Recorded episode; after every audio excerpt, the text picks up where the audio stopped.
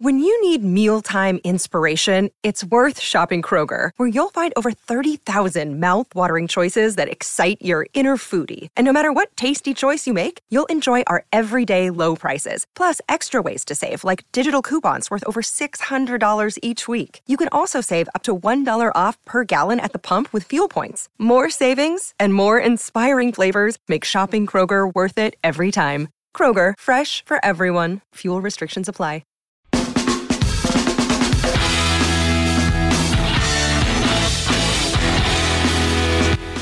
And we're back on Inside Black and Gold. I'm Jeff Nowak. This is our Quick Hitter Wednesday edition. And there's one topic that kind of caught fire on social media between last night and between, I guess, Tuesday night and Wednesday morning. And it came out of our standard weekly Mickey Loomis interview on WWL radio. Mike Hoss does it, the voice of the Saints. And you know, it's it's it's not it's not exactly a point. Listen, you know, one of the reasons I don't I don't tell people, oh, you got to go listen to this because Mickey really doesn't say anything. Um, you know, he's just he's what I'll say about Mickey Loomis as the Saints general manager is he understands how not to get in the way. And I say that in a in a positive way because a lot of people will go and say, "Well, why aren't why isn't he more like David Tepper and and Jerry Jones and completely you know, and obviously you're talking you're talking owner GM. These are two different situations, but those are situations where the owner is basically acting like a GM and making things about themselves whereas they just need to make life easier on the people that they empower to do the job. They don't need to be forcing people to react to the things that they say. And i think that's how a gm should operate. The gm should not be making things about themselves. That said it, at a certain point you have to say something. And at times that something even if you're trying to be positive is not going to be taken the way you hope it it will. And so you're talking about a five and six football team. You're talking about a team that has underwhelmed, to say the least, over two full seasons. Basically, you're, you're not quite through the second season, but you, you're getting close. You've seen what you what you probably need to see. As a lot of people have, in terms of a regime that just has not gotten the job done. And so, Mike asked Mickey about you know what his kind of role, what what he feels like his role is in in in that part of the zeitgeist, if you will. and uh, this is what he had to say, and I'll just I'll just kind of let this roll, uh, and you can kind of take from it what you will. I know it's a tough week out there, and I know, but you, you've got is part of your job like the keep people focused on on the on the task at hand, and not, I'm not saying keep people's chin up, and you know, I, but but kind of focus on on the future a little bit? I'm just trying to get a sense of, you know, yeah. they're tough times, but it is what it is. Well, I look. I think I think it's uh, um, in any industry, any business. Um, part of leadership is look when things when things aren't going well. You you can't just be negative uh, there's enough negative noise out there. We don't need to be negative. Not not a lot of people get inspired by negativity. Um, so, so, you know, part of our job is to focus on the positive, focus on what we're doing well, accentuate that, and um, not sweep the things that we aren't doing well under the rug, but attack them and and improve in those areas. And um, I believe with all my heart we got the right people in the building. Um, I know we do um, there's too many other things that are good signs. I mean, we're we're 12th in the league on offense. We just had, we just had a game where we had 444 yards. We had you know five trips into the red zone. We're, we're you know in the top 10 in our league in trips to the red into the red zone. So it's hard to score if you're not getting into the scoring area. We're getting into the scoring area, and historically, um, you know we've done a good job in that area for for lots of different reasons lots of different variables. We're not doing that as well this year and yet i think we can. You know i think defensively we've we've had we've had you know a number of games that we played really really well. Uh, we've had a few games that we haven't played as well and yet one thing we have continued to do um, different than past years is we've taken the ball away. I think we're at uh, if i recall we're at 14 interceptions. I mean that that's a fantastic number. We've got you know we're plus six as uh, as I said in the takeaway turnover ratio. That there's a lot of winning football being played, and yet we've got we've we're doing some things that keep us from from winning. Um, right. And so we've got we've got to focus on that and correct it. Yeah. So so there's a there's a few things to unpack there. One, if you're surprised by what you heard Mickey say there, you shouldn't be because Mickey, as a GM, and you can say this is a fault, you can say this is a sign that they need to go a different direction at GM, they need to do whatever. But that's just who Mickey is and how he operates in terms of he's never going to say something that is going to make the coaches, the players, everyone's life harder in terms of having to answer for something that he's saying. So, you know, if if you think that if you're if you're waiting, if you're holding your breath for Mickey to go out there and say, "No, this this isn't good enough. This isn't good enough. This guy needs to be better. This guy needs to," just, he's not going to do that. That's just not who he is as a GM in terms of. And I appreciate, like, I don't think that a GM meddling in that way is a positive thing. So, like, you're going to disagree with it, but at the end of the day, that's just what he's going to say anyway.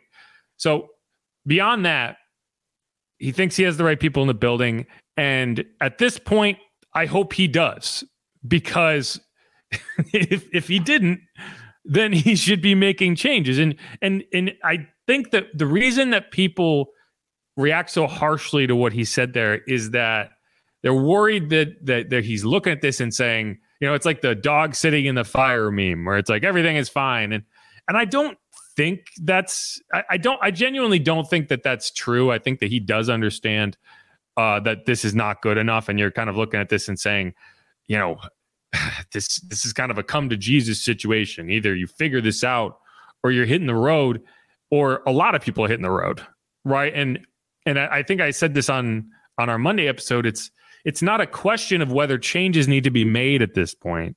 It's how sweeping they need to be. And so for Mickey, it's more of a it's more of a you know a, an analysis of how things finish and how you go forward. You're not making decisions right now because those won't benefit you. You're you're looking at this as the way you have to be. Now, where I will take some serious umbrage, I'm going to use that word because it's a good word, uh, with what he said is no, no. the good things do not paper over the bad. Like you cannot look at 400 yards of empty offense and a bunch of failed red zone trips and say that that is why this setup that you have is a good idea, right? Like there are things that will undermine all the good things that you are doing to the point that the good things don't matter. And one of those things is a quarterback who cannot get the job done in the red zone.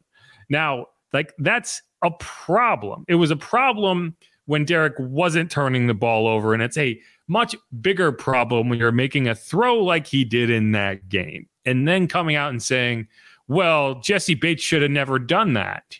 That's not his job. Why is he doing? It? Well, you know, part of his job is to read the quarterback's eyes and to and to try to make those interceptions. He's a star player. He's going to make that play. And the idea that you can come out and say, "Well, he didn't. He did something that I didn't think he was going to do." Well, yeah, because you weren't paying attention. If you go back, go back and watch Go back and watch the A.T. Perry play. Right, the play where A.T. Perry never gets out of his out, out of his stance and goes in the end zone. Right, this is a third down play in the red zone. You're in the same position. It's a third down. The Falcons are playing single high, right? And if you watch Jessie Bates, you can see him break on the inside route. It's not like a slant, it's more of a hitch, but he breaks on it. It's like a post and you know the ball was going to AT Perry. So he's breaking on that route. You're not throwing it there, but that's what he's doing. And then he comes back and he he does it again on that next drive, and that's the pick six. And it's like, no, you need to understand what's happening. You need to be able to make changes and react in the red zone. And that's been the problem. And we're going to hear more from Derek Carr in the next episode because a couple questions and, and I thought his answers were interesting and they kind of play off what what Alvin was talking about in the beginning of the week and what Da was talking about in the beginning of the week. But my bigger issue is is how his struggles are completely I don't want to say ignored but glossed over in terms of why are we not holding him accountable for the struggles. Like, I think that the idea that he can't get the job done on the whole is not necessarily fair. I think that every quarterback has their warts, that every quarterback has their high points and their low points. No one is as good as they are on their best day or as bad as they are on their worst day. But it's pretty freaking clear at this point that Derek Carr is not a good red zone quarterback. And so you have to work, find ways to work around that. Pretending it's not a thing is the problem I have. Pretending that it's not something that you have to actively navigate is my problem. And and when I say that, it's because of things like this. And so this is Dennis Allen today kind of being pressed on Derek Carr and what he can do better. And this is what DA said. We're, we're not really in the business of, of, of blame game. Uh, we're in the business of production. And so uh, I think we all have to be better. Let me rephrase that. Is there anything Derek could be doing better at all, like anywhere on the field? I think there's things that all of us can do, be doing better, you know, so to try to single him out, you know, I, I think is, is, is not the right way to go. I mean, I think, you know, the game of football is the ultimate team game. It takes 11 guys on the field uh, in every single phase. It takes all three phases, and and so you know I'm not going to get into you know trying to associate blame to anybody. It's just an area that we've got to improve on. And and sure, like you're not going to blame everything on Derek Carr. You're not going to go and say we would be successful if not for this guy because it's not it's not like you bring in anybody and suddenly you're better. You know, I think Derek is above replacement level, but he's not by, not by enough to justify what you were what you sold people on in terms of the the vision of Derek Carr. And pretending that's not true is to me, a major driving force in what has so many people so frustrated with what they are watching because you got sold a vision of what this was supposed to look like. And it's not that. And whether you want to blame Pete Carmichael, whether you want to blame Derek Carr, whether you want to be a blame Dennis Allen, when you're the quarterback of a team and you are struggling in such obvious ways in the most important part of the field, right? In the most important part of the game, which is scoring touchdowns when you are within spitting distance of the end zone, you can't pretend that it's oh it's a team game and if, if not for this if not for a penalty here or a fumble there then it would all be perfect because you can erase all of that other stuff and look at only the plays that everything works fine and it's still not a success story. So what I need this this team, this coaching staff, this front office to do and Derek Carr for that matter is to actually look themselves in the mirror and be honest about what they are looking at. Because while I don't think this is necessarily a full teardown right now, I don't think it is as bleak as a lot of people want to make it out to be. That's my frustration. That is my concern that no one is taking seriously the actual problems that exist in front of them and they are getting lost in the platitude of it's a team game. I don't want to blame anyone specifically. Well, you brought in a guy in a position, in a role, on a contract where he is expected to perform at a level that is representative of that money, of that contract, of that position. And you haven't seen that. And you you need to admit that that's the problem before you can fix that problem. And I think everyone can see it. And I'm just tired of pretending that it's not there. And until they come to terms with that, it's just going to get uglier and uglier. So to me, that's my problem with the Mickey. Like I, I again, I don't have a problem with kind of the idea of how Mickey operates. I don't have a problem with supporting the people you have put in place to do their jobs and allowing them to do it without the interference of some guy who honestly you don't need to be hearing from as much as you do. It's one of the reasons that like I don't make a huge deal out of the comments Mickey makes throughout a season because he's not the coach, right? He's not he's not the guy who's making the decisions in the heat of the moment. But at the end of the day, there has to be accountability. And we can't pretend that that doesn't include the quarterback. It has to start with the quarterback. And so that's that's my long rant here. And you know, that's that's gonna be it. That's I'm gonna wrap up that segment. We're gonna get into the mailbag, but like I I get it, y'all. I get it. It's frustrating, and I think people misconstrue my my hopefulness with just having blinders on. And no, it's because I want to watch good football. I want to I want to hope for the best. I'd like people to be successful, but I think in order for them to do that, they need to be honest about it. So that's that. Um, this is Inside Black and Gold. I'm Jeff Nowak. We're gonna hit the break, come back, answer some mailbag questions. I've already got a few starred in there, but thanks everyone for watching. Thanks everyone for hanging around. I will be right back.